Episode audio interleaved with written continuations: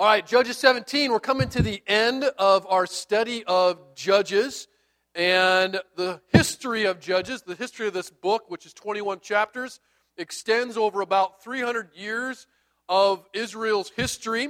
And it began with the death of Joshua, following kind of the conquest of the promised land. And it ends right before the first king in Israel uh, is appointed by God, though he is reluctant to do so uh, named Saul. And that is the story that is First Samuel. The main character of the book of Judges is God, which is the main character of the entire Bible and any other book of the Bible. Bible, but there are supporting cast members in this story, and they are a bunch of guys and a few women that we have called judges. Now, the Bible never actually calls them judges, but it describes them as judging, and really, it comes after um, the first judge, whose name was Moses. Um, Moses is not in the book of Judges, he's obviously prior to that. But he was the first one that spent many years as God's people were gathered under his leadership, judging them. And what that meant was similar to maybe a judge would do today. He uh, judged disputes, he helped them interpret the law, and he declared judgments basically representing God's authority. And there were other judges below him, but he kind of was the, the buck stops here kind of guy when they couldn't resolve conflict uh, or it was a major uh, conflict to, to be resolved. When he died, or prior to his death, the mantle of leadership was passed to Joshua. And it was very clear God said he's going to lead, and that he did. But when Joshua died, there was no clear man uh, identified to lead Israel next. Kind of no buck stops here type of judge. And so the story of Judges is the story of this leaderless people. And because they're leaderless, they basically attempt to honor God and follow God by doing what is right in their own eyes. And that's a phrase that we see often in Judges. There's no king, and everyone did what was right in their own eyes. And that is not like the worst things they can do, because let's be honest, you can always do something worse. Even Hitler could have been worse. The reality is that they are doing what they think is right, driven by what they feel is right, driven what looks right to them, not necessarily what God has said. And so that leads them to fall into this cycle. We call it the cycle of kind of disobedience, the cycle of judges, and it kind of organizes the whole book of Judges where Israel sins. They basically reject God, rebel against God. God punishes them by raising up a nation. And after being spanked with a nation, Israel cries, and God raises up a deliverer to judge Israel, to lead Israel. And these are the, the different judges that we see coming up. And then there's a time of rest until they enter the cycle again. And so, up to this point, and actually throughout the whole book, there are 12 judges. One comes from each tribe of Israel. There are 12 tribes.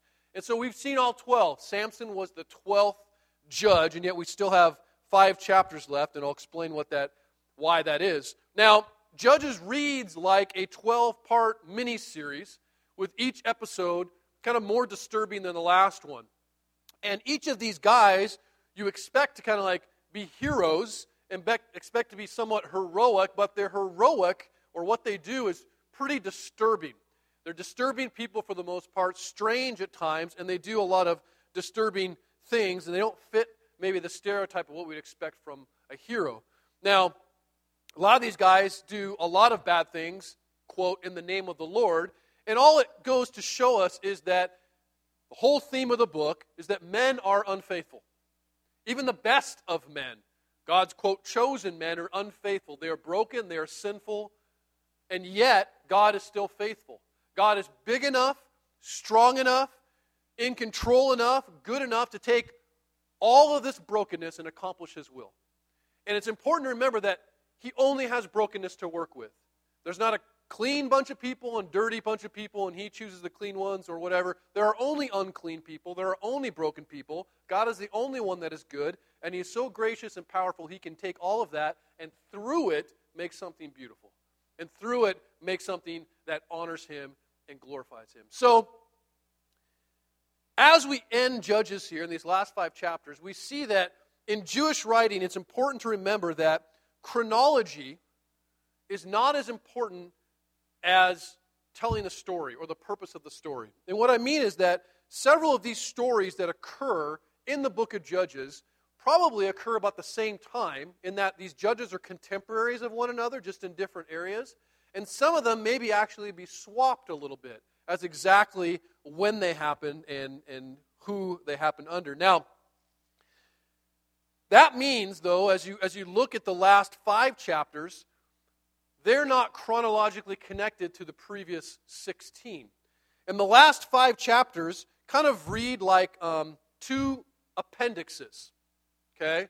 And some would say it's an epilogue. I'm more inclined to say it's a prologue, kind of like a prequel, kind of like the Star Wars movies, right? They came out, totally destroyed the whole series. But they came out. Praise God for Disney. So, that's just a sidebar, right? So, there's two appendices, though, and the first one is today, chapter 17 and 18. And what this first appendix does is basically describe kind of how Israel got to this way. And it specifically focuses on the destruction of the relationship between men and God. Now, if you're familiar with the Ten Commandments, the Ten Commandments are split in two. Hang with me, right? The first four commandments deal with man's relationship with God. And the last six deal with men's relationship with one another.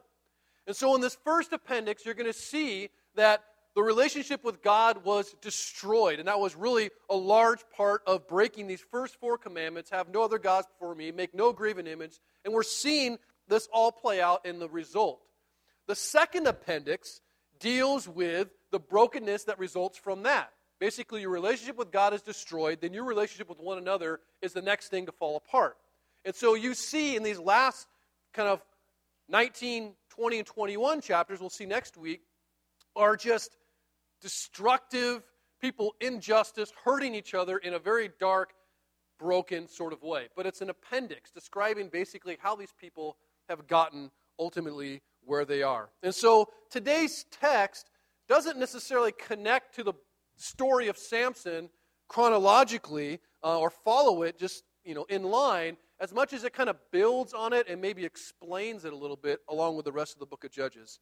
And what we're trying to see is how does a people of God, a people who were feared, a people who were chosen, a people who were free, go or become a people who were enslaved, a people who were humiliated, a people who are so far off the mark. How does that happen? And we'll see it basically happens because of one thing. And it's the same problem we all struggle with as sinners. Is at the core of our hearts there's a worship disorder. We are built for worship but we have a condition that we're broken in that. And the thing about it is that, and you're going to see today, there are two groups of people that God has given to kind of help preserve that worship parents and pastors. And parents and pastors in failing in the book of Judges, and we'll kind of sense and even know in failing today, instead of preserving it, they've actually maybe perpetuated that disorder. Instead of preserving purity and worship and making sure we're honoring God, we've actually done worse. So we'll see how it goes here. We're in Judges 17, and I'm not going to read every verse. We're going to go through two chapters, but I'm not going to read every verse. We're going to break it into chunks, and I'll explain it. So here we go. The first six verses of chapter 17 says this There was a man of the hill country of Ephraim whose name was Micah, and he said to his mother, the 1,100 pieces of silver that were taken from you, about which you uttered a curse and also spoke it in my ears, behold, the silver's with me. I took it. And his mother said, Well, blessed be my son by the Lord. And he restored the 1,100 pieces of silver to his mother. And his mother said, I dedicate the silver to the Lord from my hand for my son to make a carved image and a metal image.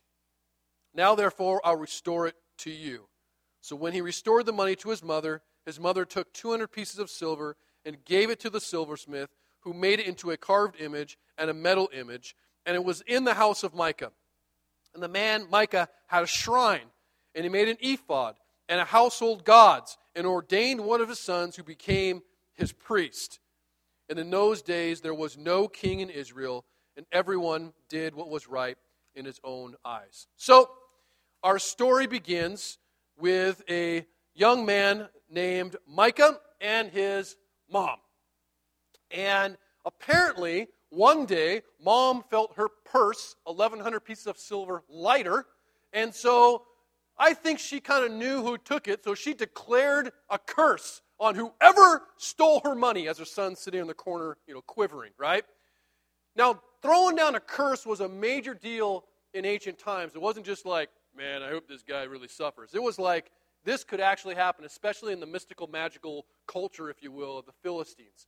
And so, the amount that's stolen, some argue that, well, it must be Delilah, because that's 1,100 pieces of silver. I don't think it's Delilah, but I do think they're trying to make a connection with the previous story to show that just as Samson was betrayed for money, particularly 1,100 pieces of silver times five, we're going to see God betrayed for money as well.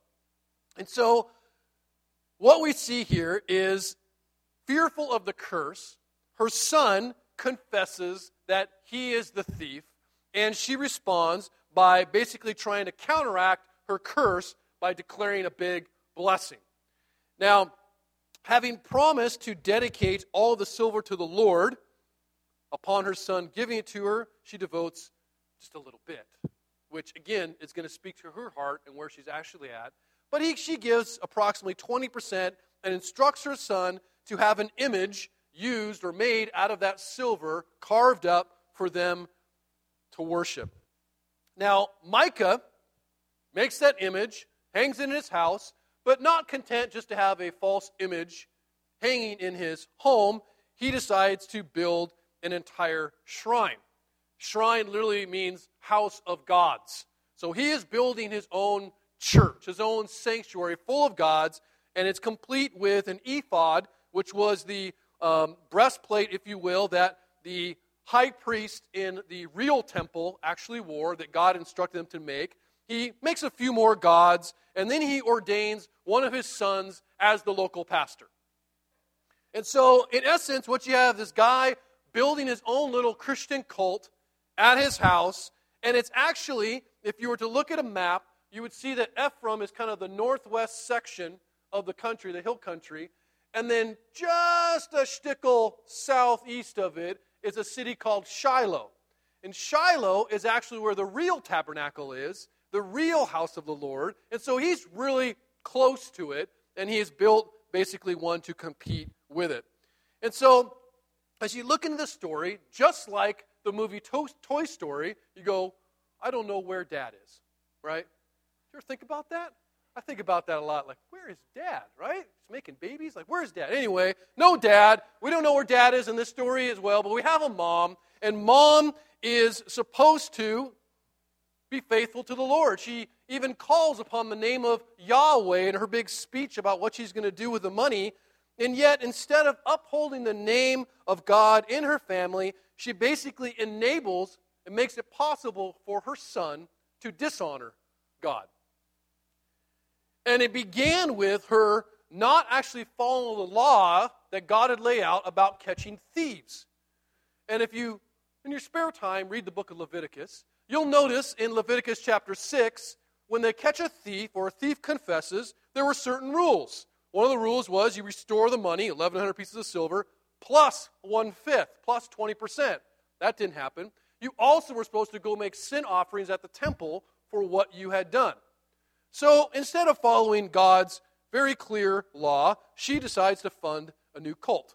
And her new cult includes not only her son, but her grandson. Two generations of perversion. And as we begin to talk about parents, if you're a parent, I want you to think not only about your generation, about your kids' generation, but your grandkids' generation, because that is the impact that you have been impacted with in your life and the impact that you're going to have on your own legacy, if you will. It's not that you need to make all kinds of elaborate plans for what your grandsons going to do. Just know that what you are going to do and what you do impacts them, for better or worse. And so we see this is a huge family affair of building a huge cult. And ultimately, she, I think, mom, does have a desire to worship. She has a genuine desire to worship, but she's not, as we see, going to worship in the right way. And at the heart of it, we see that sincere devotion, right? Devotion that is well intended, is meaningless and even dangerous if it leads you to lawlessness and idolatry. See, God is not only concerned with who we worship, He is actually concerned with how we worship. Micah worships, devotes himself, builds an entire religious belief system devoid of the one true God. But the scary thing, it has all the appearance of what you would, I guess, expect to find in a religion, in a faith. You've got your icons, you've got your sanctuary, you've got your clothes, you've even got your pastors. He has all the pieces except God. It was perhaps the first of many Christian cult. And as we see later in chapter 18, it becomes quite popular. And he gathers a congregation around the local city, local area, and people start to follow this cult that's only a few miles away from the true sanctuary of the Lord. And the text says at the very end of that first section, like, well, how, why does this all happen? Well, it implies because there was no king in Israel. And the people did what they felt looked right, felt right, or otherwise just seemed right. And it's not that having a king would have fixed everything, it's that having a particular kind of king, a leader who would be committed to preserving the purity of their faith, the purity of worship. And there was no king, and there wouldn't be for some time, but there were leaders that God had given to the people with a specific charge to uphold his name. They're called parents. Parents, even before priests and pastors, are charged with honoring God in their homes for their children. Parents are charged with teaching their kids the things of God. You cannot spend your entire life and faith depending upon a pastor or a church or an author or a podcast. If you are a parent or aspire to be one someday, you are responsible to honor God in your home. You are responsible for the worship of your home. I'll prove it. Deuteronomy chapter 6, a passage that all parents should be familiar with, and it is one of the heart verses, if you will, the pillar verses of Judaism. Deuteronomy 6, verse 1 says, Now this is the commandment, the statutes, and the rules that the Lord your God commanded me to teach you, having told all the law, Moses is saying, that you may do them in the land to which you are going over to possess it, that you may fear the Lord your God, you and your son and your son's son. Interesting connection. Because we have a woman who is not protecting the purity of worship in her son or her son's son, but in fact involving and enabling him to dishonor God. By keeping all his statutes and his commandments, which I command you all the days of your life, that your days may be long, hear therefore, Israel, and be careful to do them, that it may go well with you, and you may multiply greatly, as the Lord, the God of our fathers, has promised you in the land flowing milk and honey. If you skip down to verse 7, it says, you shall teach them diligently to your children. You shall talk to them when you sit in your house, and when you walk by the way, and when you lie down, and when you rise. You'll bind them as a sign in your hand, shall be as a frontlet between your eyes, shall write them on the doorposts of your house and on your gates. This is the first thing after speaking the law for a second time. Moses says the most important thing you can do is pastor your homes. Uphold the name of God in your homes. The number one thing that we are committed to for our pastors is not that they're fantastic preachers, fantastic Bible study facilitators, or shepherds. That first and foremost, they're good dads and good husbands. And so, if you are wondering, especially you dads and moms, what's the first thing I should do? There's two things. Know God and teach your kids because it will protect them. It will protect them from what happens in here. What we have here is a parent with what can only be described as an epic fail. And if you are an older parent, what I mean is you have kids who are older and they're out of your house, and you really think, like, hey, they're adults now, they're on their own. Wrong! You are still their parent. You are still their example. You are still there to uphold the honor of God, the worship of God before them so they can see. It's your responsibility. And when parents get out of line, when parents fall, when parents kind of lose their way, God, by grace, gave us, guess what? Priests. He gave Israel priests, and it was really to continue to charge the parents. See, my job as a pastor here isn't primarily to make sure I teach you everything you need to know to be a Christian. It is certainly to charge you parents and to tell you that your job is to teach your children. But he did give us priests, and we'll see how well they did in Judges. Verse 7 says Now there was a young man of Bethlehem in Judah, of the family of Judah, who was a Levite, tribe of priests and he sojourned there. And the man departed from the town of Bethlehem in Judah to sojourn where he could find a place. And as he journeyed, he came to the hill country of Ephraim to the house of Micah. And Micah said to him, Well, where do you come from? And he said to him, Oh, I'm a Levite. Code word, I'm a priest. Of Bethlehem in Judah, and I'm going to sojourn where I may find a job or a place. And Micah said to him, Well, stay with me and be to me a father and a priest, and I'll give you 10 pieces of silver and a suit of clothes and a new car and a nice house, a parsonage. What do you say? And the Levite went in, and the Levite was content to dwell with the man, and the young man became to him like one of his sons. And Micah ordained the Levite, and the young man became his priest, and he was in the house of Micah. And then Micah said, now I know that the Lord will prosper me because I have a real Levite as a priest. My cult's got some legitimacy now. So let me give you a little bit of education because I don't want to assume that we all understand, well, what's a Levite? Let me there were 12 sons, right? Those became 12 tribes. And after the conquest of the promised land that was promised to them, they divided the land up amongst those tribes, but there was one tribe that didn't get a certain section of land. That was the Levites. The Levites were a tribe of priests, and what they were given was various cities and pasture lands among all the other tribal lands. And they dwelt among them. And essentially, the Levites were uh, chosen servants of the Lord that ministered to the people, that served at the temple, and they were supported through the offerings of Israel full time. That was their job. Apparently, because of perhaps the unfaithfulness of this generation, giving is down. Because you have a priest traveling around looking for a job.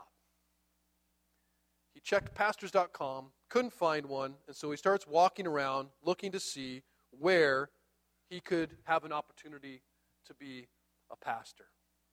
And so he happens upon in his travels the house of Micah, who offers him a position as pastor with all the benefits in his new cult that he made. And the job came with a solid, I mean, it's nice, annual salary. He gave him some new priestly garments, just like they have at the real temple, right?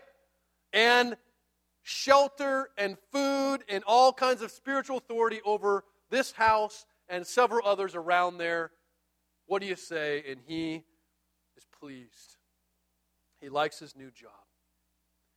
And having, as I said, legitimized his cult with a real priest, Micah is also pleased. And now he expects God is going to prosper him because he's got a qualified pastor in the position now. Micah and you see his heart, he believes that the essence of his religion, the essence of his spirituality, the essence of his faith is to manipulate God to get what he wants. Instead of true faith, which is submission to the Lord and what he wants. So Micah builds basically a God and he buys a pastor. And in doing so, we see that Not only have parents failed, we see that priests have failed to protect the purity of the people. Now, it's noteworthy that in the entire book of Judges, so the 16 chapters we've seen so far, you never hear any mention of the priests. So the story that's a picture of Israel as, as the most unfaithful that they have possibly been, the priests are silent and absent. And the only time you hear the priests is the last section of the book in these two appendixes, and it's the most disturbing part of the book. When the priests walk in, they're the ones that are leading the charge of unfaithfulness. The priests, the very guys who are called to protect it. And so we see that if this priest had been a priest, he would have done many things. He would have shepherded the people. He would have performed, yes, his religious duties and things of that nature. But he would preserve the purity of the worship. And if he had come upon Micah's house, if he was truly concerned with the purity of worship, he would have ripped the shrine down and he would have called them to repentance and said, What are you doing? You have built, you've broken the first four commands. Are you kidding me? Like the first one, have no other gods. You wouldn't made one. And now you try and hire me to perpetuate that? No way. You have dishonored God. Rip it down. Repent. Go make some offerings. You screwed up royally. And you are going to bring sin and judgment upon yourself and upon your family. But he doesn't do that. He's like, I like the sanctuary. Like you've done with it. What? What are you going to pay me? That sounds good. Do I get a parking space out front? Fantastic. New clothes? I could use some new gigs. Know, that's, that's right. It serves him well. And the thing that basically happens that he chose to betray the Lord for a paycheck and a position. And I don't want to throw every pastor there is under the bus because I would do that to myself at the same time. But let's be honest. There are some pastors in this world, leading churches right now, leading ministries, that are not devoted to the Lord. But they are devoted to themselves and their paycheck and their position and they have ceased to represent the interests of God, and they have sought to satisfy their own. They basically have become professionals, professional Christians. And they act accordingly. And this guy, like many you see today, pretending to be spiritual, he flat out denies God's word because it proves to be profitable, because it proves to be popular, because it proves for him to be successful. pastors, genuine pastors, called of God, pastors are called to protect the purity of the people, not to obtain a position or profit from the people.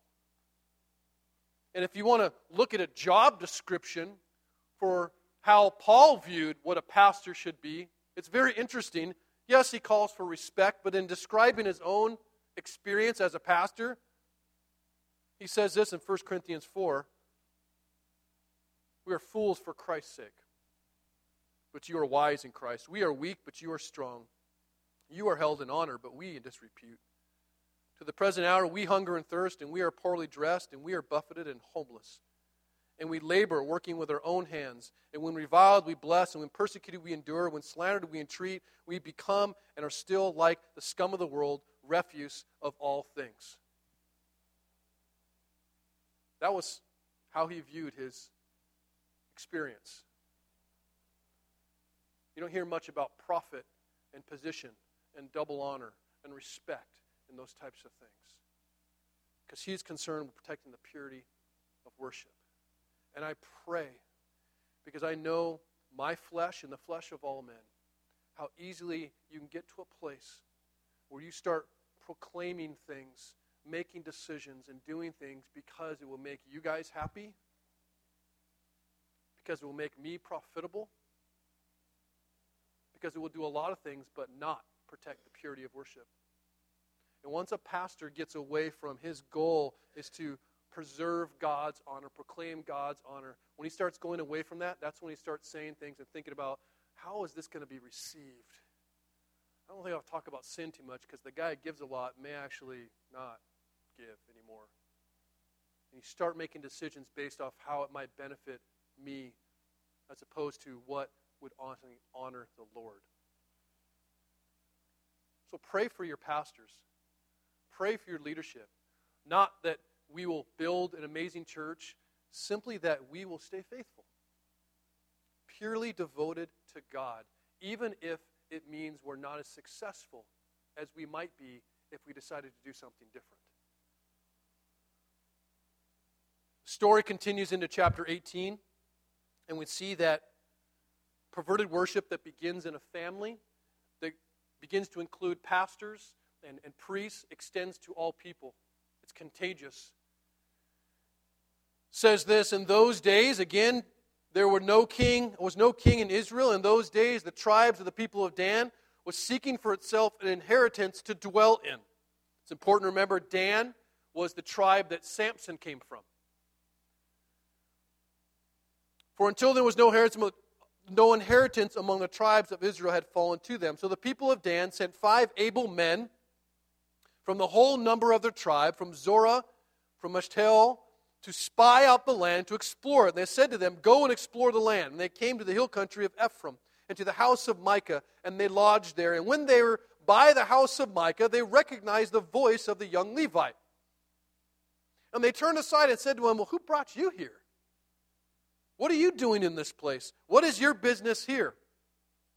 Now, you have, should wonder, like, how do they know him out of all the Levites? You find out at the end, and it's horrible. Let's put it there, a little shelf. Like, what does that mean? Okay, you'll find out, right? He said to them, Well, this is how Micah dealt with me. He has hired me, and I've become his priest. And they said to him, Well, okay, inquire of God, and please that we may know whether the journey on which we are setting out will succeed. And the priest said to them, Go in peace. The journey on which you go was under the eye of the Lord, which all good false preaching cult pastor freaks will say, very general prophecies, right? Oh, yes, the Lord is there. What does that mean, right? The Lord is watching you. Amen. All right, so we move from a wandering priest to a wandering tribe. And why is this tribe wandering around? Well, this is why I think this is actually a prologue to the whole book of Judges, a little bit of a prequel. The tribe of Dan just like all the tribes, was given a, a section of land, right? And if you, not that you get to imagine, right? If you saw Israel laying there, in the middle left section on the coast of the Mediterranean was where Dan was supposed to have their land. That's where the allotment was given. That just happened to be the land of the Philistines. Good answer. Now, they you will see in Joshua chapter 19, we're given this land, and it also says in Joshua 19 that they couldn't take the land, that they, in fact, the words they use is lost the land. And so we see Samson was this Danite, and we see that the Philistine problem was supposed to have been taken care of years ago.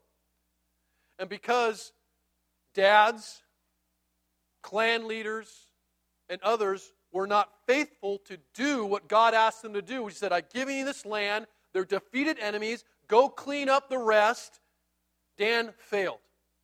And they didn't fail because of ability, they failed because of faithfulness or lack thereof. And so now they're wandering around because they can't take the land that they were supposed to take, or they didn't take the land.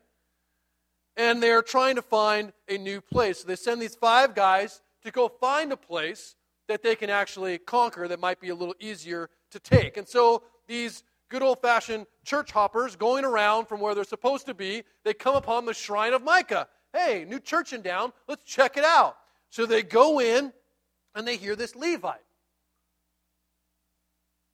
Now, they were given a command, just as all nations were given a command. It says, if you find false altars, what are you supposed to do with them?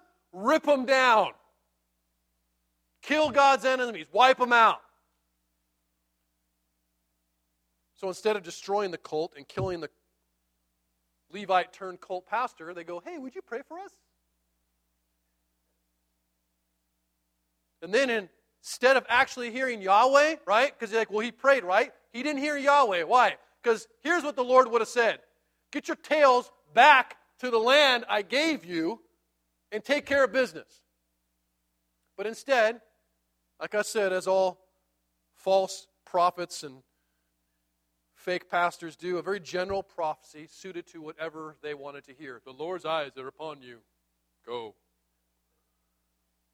And here's the truth about pastors and churches is that if you go to enough of them, you will be able to find a pastor who will tell you exactly what you want to hear.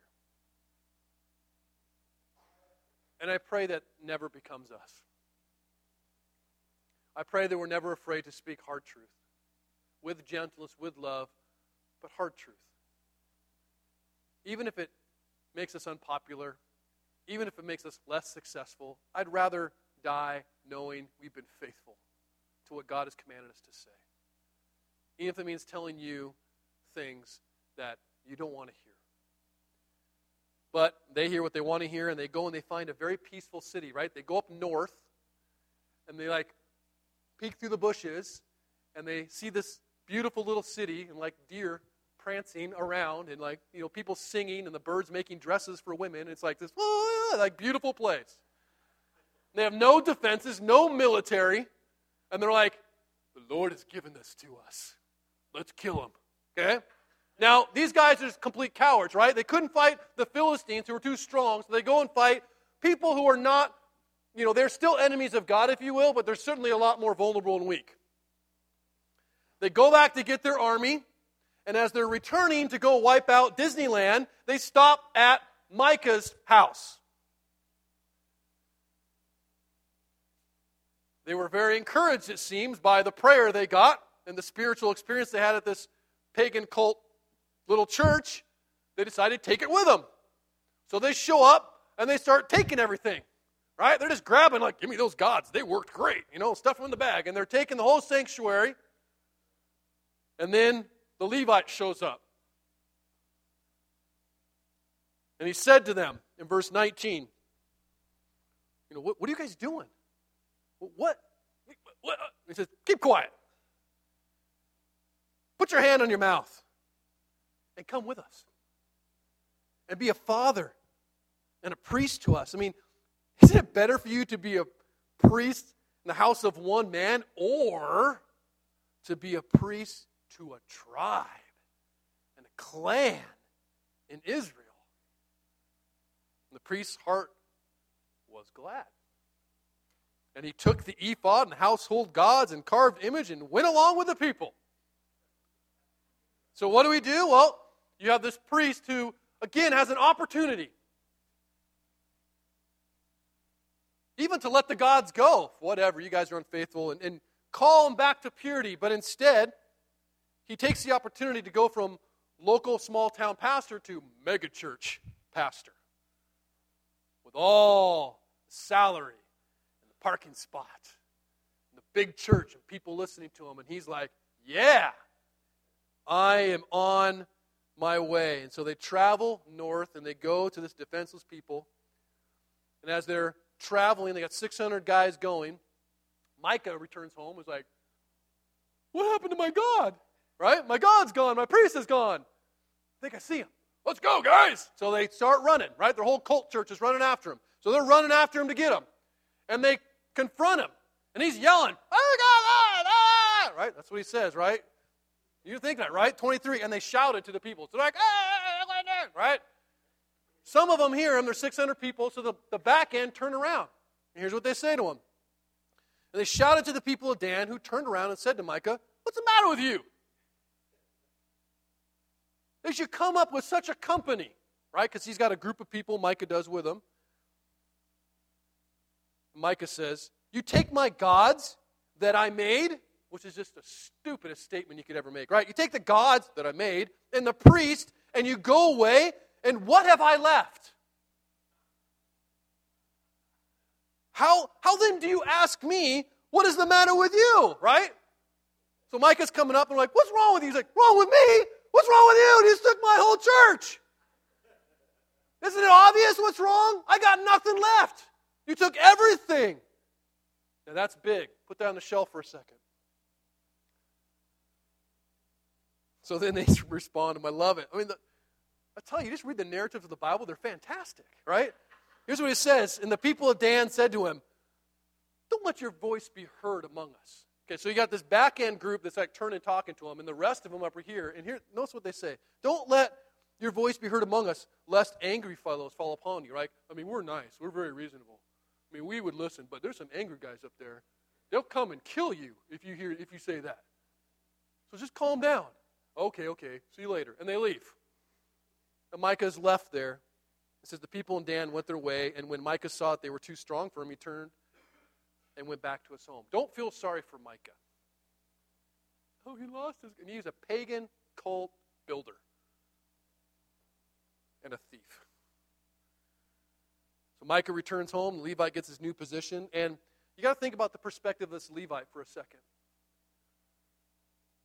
From all signs, this Levite and the devotion that he has demonstrated, from his perspective, has been pretty successful.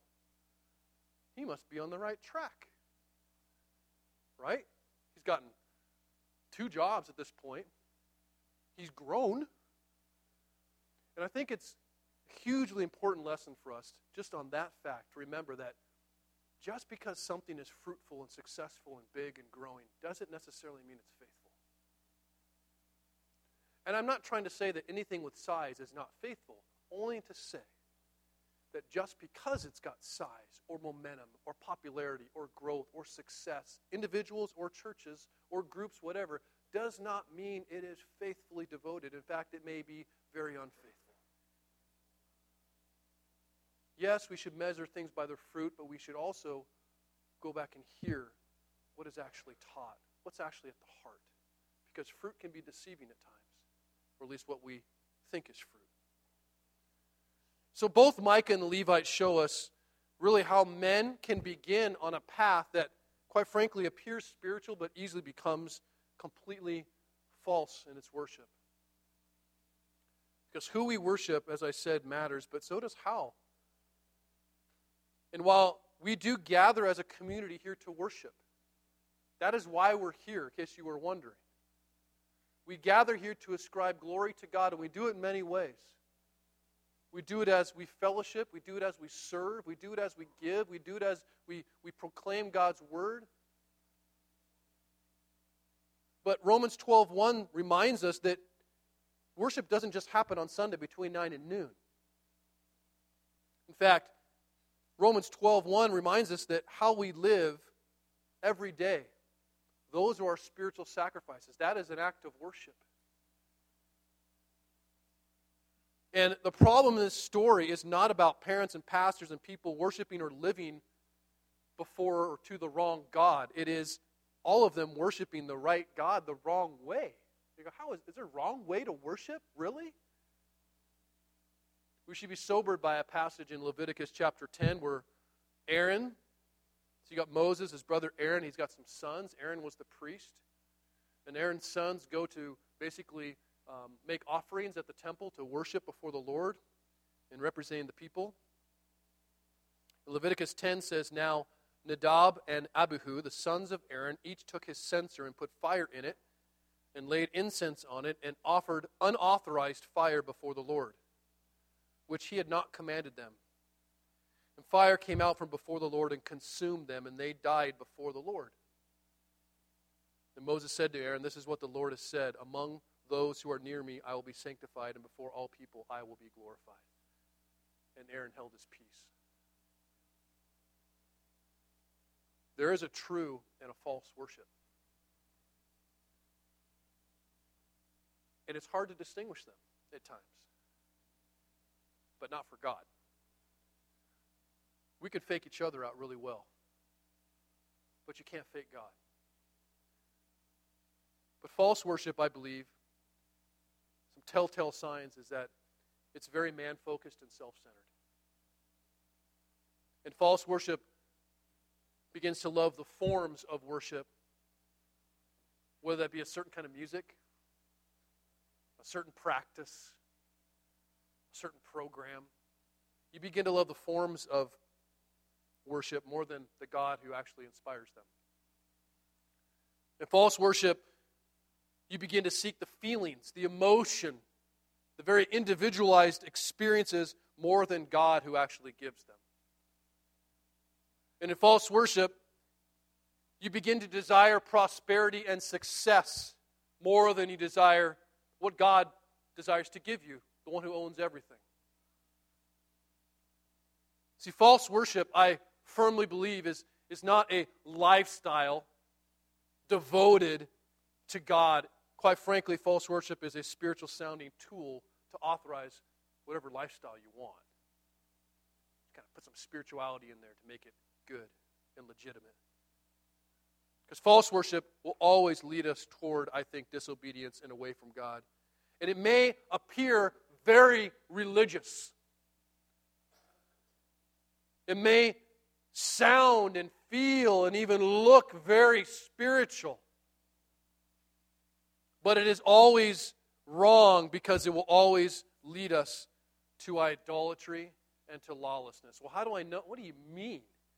Worship, spirituality, my devotion leading to lawlessness. Well, here's how you know. It leads to lawlessness, or a sign of it is when looking spiritual has become more important than actually being holy. You begin to abandon God's word for the approval of men, and what happens is you begin to spiritualize sin. And those things that are clearly mandated in Scripture or commanded in Scripture, you begin to go, hmm, I don't know about that. And you do it in a spiritual way. In your worship, quite frankly, the way you live, the way you devote yourself to God, begins, in fact, to include those things that God has clearly said do not do. And those things that He has said to do become optional. Your worship's become lawless. Well, how do you know if your worship become idolatrous? Well, I think what happens is you begin to find meaning more in the act or the tools of worship than you do in the object of worship, who is God Himself. Really, quite simply, you begin to enjoy God's stuff more than you enjoy God. And here's how you know you're idolatrous. Ready? Great test for everybody. When that one thing that is key to your faith, what's that? Could be a relationship, could be security, could be from a job, could be from family, could be having kids or not. Could be lots of things. When that one thing that is the linchpin for your faith, the one thing that's not God or not His Word, is taken away from you, do you sound like Micah? I have nothing. I've lost it all. Because one thing Micah did have, he still had God. But that's not where his faith was. That's not where he found his meaning or his hope his joy. He found it in something else, and when it was taken away, that was revealed. Worship became idolatrous. We're not called to simply worship in a way that sounds spiritual or feels spiritual, even looks spiritual. We're called to worship God in spirit and in truth. False worship makes Jesus out to be someone important, but not really essential or supreme in our life. This kind of worship looks spiritual, but it leads us away from Jesus and leads us to start to depend on ourselves for our own righteousness, to disobey more, and to devote ourselves more to the world because that's more important to us. True worship sees Jesus as supremely worthy of adoration and submission and attention. True worship sees Jesus as supremely worthy of adoration and submission and attention. In all things that are in our lives, whether they be food or drink or language or relationships or money or job or roles as parents, become tools through which we can glorify God more. Not things that benefit us, not things that. Pro- we stop asking questions like, what can I get out of these things? How can this make me more successful? How can this make my life more meaningful? Instead, we begin to ask ourselves, how can I make much of God through this?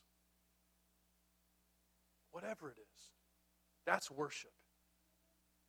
And this kind of worship leads you to deny yourselves more, to obey more, and to depend and devote yourself to Jesus more, whether it looks spiritual or not. Let's close it out. The last two verses says the people of Dan took all this cult paraphernalia, and set up the carved image for themselves, and Jonathan, the son of Gershom, son of Moses, and his sons were the priests to the tribe of the Danites until the day of captivity of the land.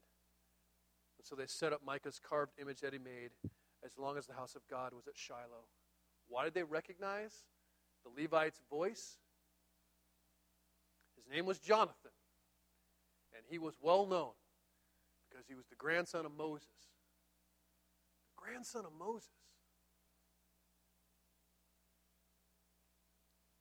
The very people, the key people, and the institution that God built to protect worship, to preserve worship, to uphold the name of the Lord in the middle of a darkened world had decayed so much that now it was perpetuating the very opposite.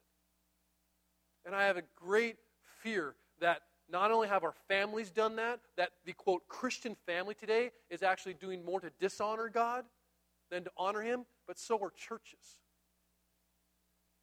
Because of their failure to take a stand and identify with the purity of worship in the name of God and uphold the things that are His. And when that happens, what we see is the house of God's began to compete with the house of God. And the essence of worship became basically something where you're using God to get what you want and not submitting to what He wants. And what happens when that ha- you just you don't. It's not just unfortunate. It's not just well, that's a bad thing. It's you are actually working against God. You are fighting God. You're doing more than rebelling. You're actually trying to accomplish something apart from Him, to honor something apart from Him. And so there's very little positive in these chapters. This appendix is, is dark and it's full of failure. But the first verse of chapter 19 declares the problem and the solution. And so I, I plead with you as a pastor, as a brother, as a fellow father and husband, as a friend, as whatever it will do for you to listen. The problem and the solution was godly leadership. They needed godly leadership to lead them to Jesus, to lead them to God. And we need desperately leadership in the home. We need leadership in the home. And that's for mothers and fathers, but especially you fathers, and especially you husbands. You've got to lead your home. You've got to ensure that the worship in your home, the name of God, is held up high and purely in your home. And we need leadership in the church. We need parents, very simply, who love Jesus. We need parents who worship Jesus with everything they have, who talk about Jesus, who talk with Jesus, who proclaim Jesus constantly. We need parents devoted to making their children happy in Jesus and not just making them happy. And we need pastors who love Jesus. We need pastors who are more than just a, a pedigree, more than just a abbreviation after name, more than just years of experience. We need pastors who love Jesus, pastors who worship Jesus, pastors devoted to making their churches happy in Jesus more than making the church or their checkbooks happy. We need parents and pastors, quite frankly, who love us enough to protect us from false religion, not just by making lists of what not to do, but by leading us in worship that is both spiritual and truthful. And that, that takes place here as a family. the thing that warms my heart most is when I hear men singing, quite frankly. And men who are too chicken to sing, too chicken to, in a place of worship with brothers and sisters who all identify the same thing. And you don't have the gumption to just open your mouth and sing because whatever reason, I just don't do that. You're a fool. And that's evidence of the fact if you can't worship in a place of safety with brothers and sisters, how can you worship out there? Not in singing, just in living. And so as we come to the table today, know that we come and this is an act of worship. As I said, we worship and as we fellowship, there are people worshiping as they serve. They are doing it to honor God, not because it's the funnest thing in the world to do, to watch kids who are crazy, right? We have people who, who make cookies in honor of the Lord, not so that you're happy, though it is a blessing to us all, and keep doing it, right? We have people who, who dedicate time to lead us in worship and song. We have people who prepare all these things. And our opportunity to worship is to sing and to do and to come to the table and to, honestly, communion is, is a worship of both spirit and truth. There's a spiritual experience that happens here. Don't get stuck in the mechanism and the routine. This is your opportunity to come before the Lord, to come to the cross, to bear your heart, and to really examine whether you are devoted to the Lord or whether you're faking it because you're not faking Him. And to lay it there, He already knows it. And He says, I forgive you, I love you, but I'm going to cause you and love you so much you're going to change. There's a spiritual experience that happens at this table. Don't minimize that. But it's a spiritual experience that's rooted in truth. It's rooted in history. It's rooted in a man named Jesus Christ who came and died. Who bore your sin, not just as an example of suffering, but as your substitute for your sin, the death you deserved, and then rose again to give you new life. It's rooted in truth. So as you come to the table, this is an act of worship. And for some of you, it may be the first act of worship. For others, it's a reminder that as you go out this week from here, you live for an audience of one. And He has empowered you to live and to worship